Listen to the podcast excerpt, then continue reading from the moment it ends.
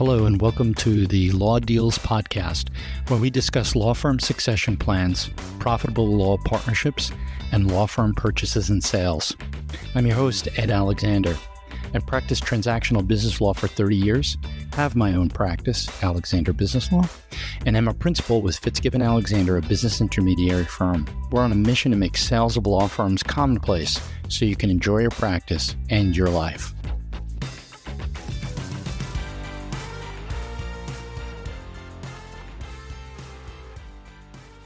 Hello and welcome to the Law Deals Podcast. In this episode, we're talking about the three types of law firms and how each differs from a sale or succession standpoint.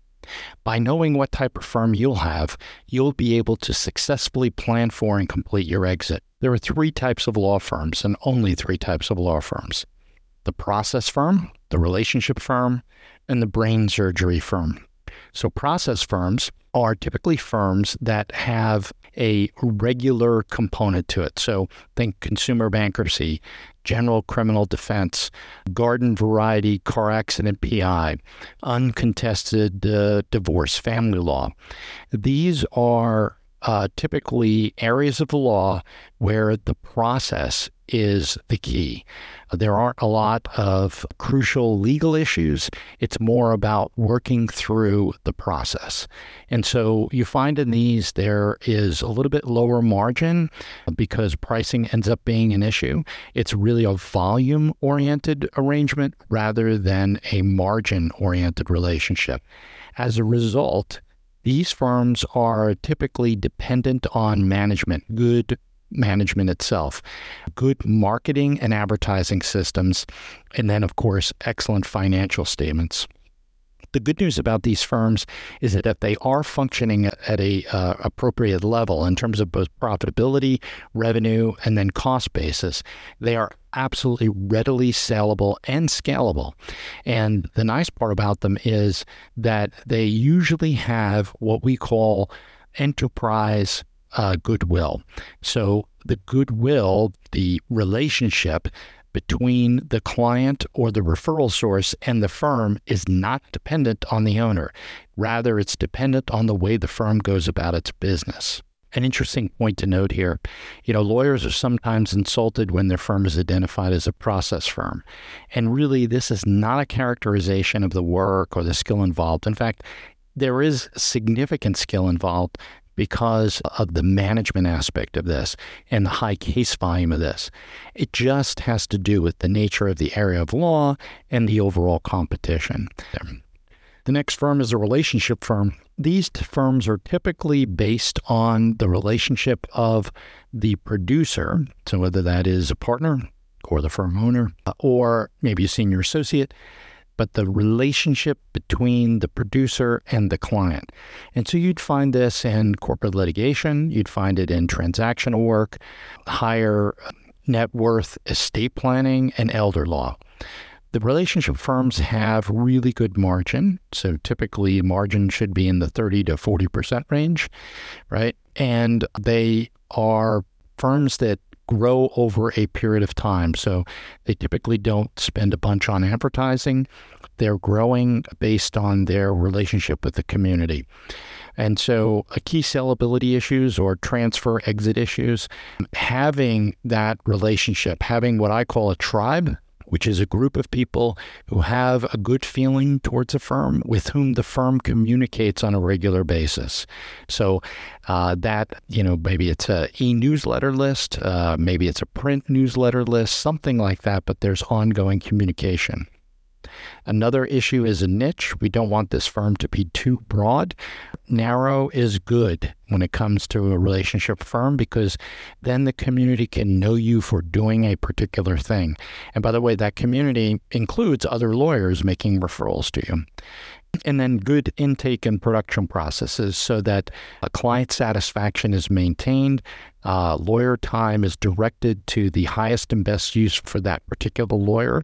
And so uh, making sure that uh, we have a high level of efficiency.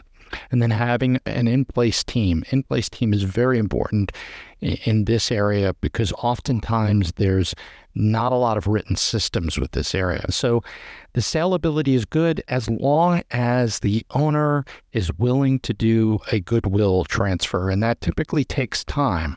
It means that the owner often will be of counsel to the buyer's firm for an extended period of time, and that there there literally has to be face to face meetings, whether that's over lunch or in the office, that type of thing, but face to face meetings around a transfer of that goodwill so that the seller can introduce the buyer and there uh, see that there's a relationship and a trust there. They're very important.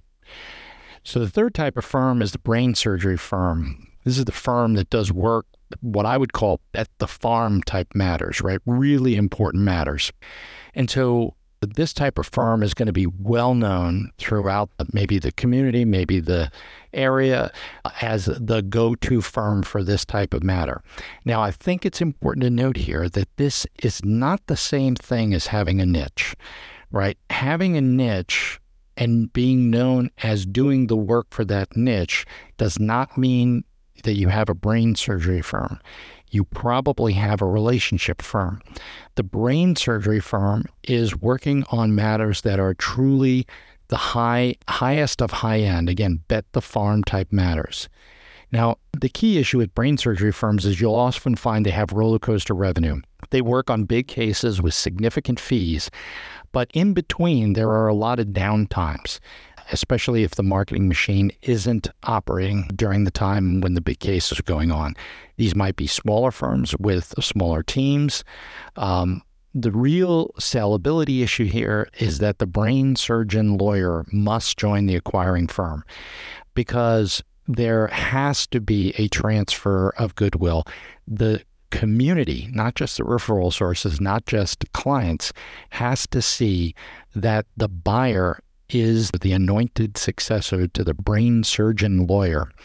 Right? So the community, not just the clients, have to see that the buyer is the successor to the brain surgeon lawyer. And this can take years for this to happen. Therefore, it's absolutely imperative that a brain surgery firm begin this process earlier rather than later. And as we talked about in the episode on uh, the four ways to exit your firm, of all the ways, the brain surgery firm is really almost always going to be an internal transfer. It is the least saleable from an outside perspective because of the position of the brain surgeon lawyer. Okay, so if you have more questions about your law firm succession or sale, I have a resource for you. It's called The Guide to Selling Your Florida Law Practice. I wrote this book to show lawyers how to figure out how much their firms are worth and how to get them sold so they can enjoy their lives. To get it, all you have to do is go to exitmylawpractice.com. It's a free download, and uh, just put your email address and we will send you the book. It's an ebook. And just to reiterate, that's exitmylawpractice.com. I would love any feedback you had on it. And of course, if you have any questions, reach out to me. Thanks for listening.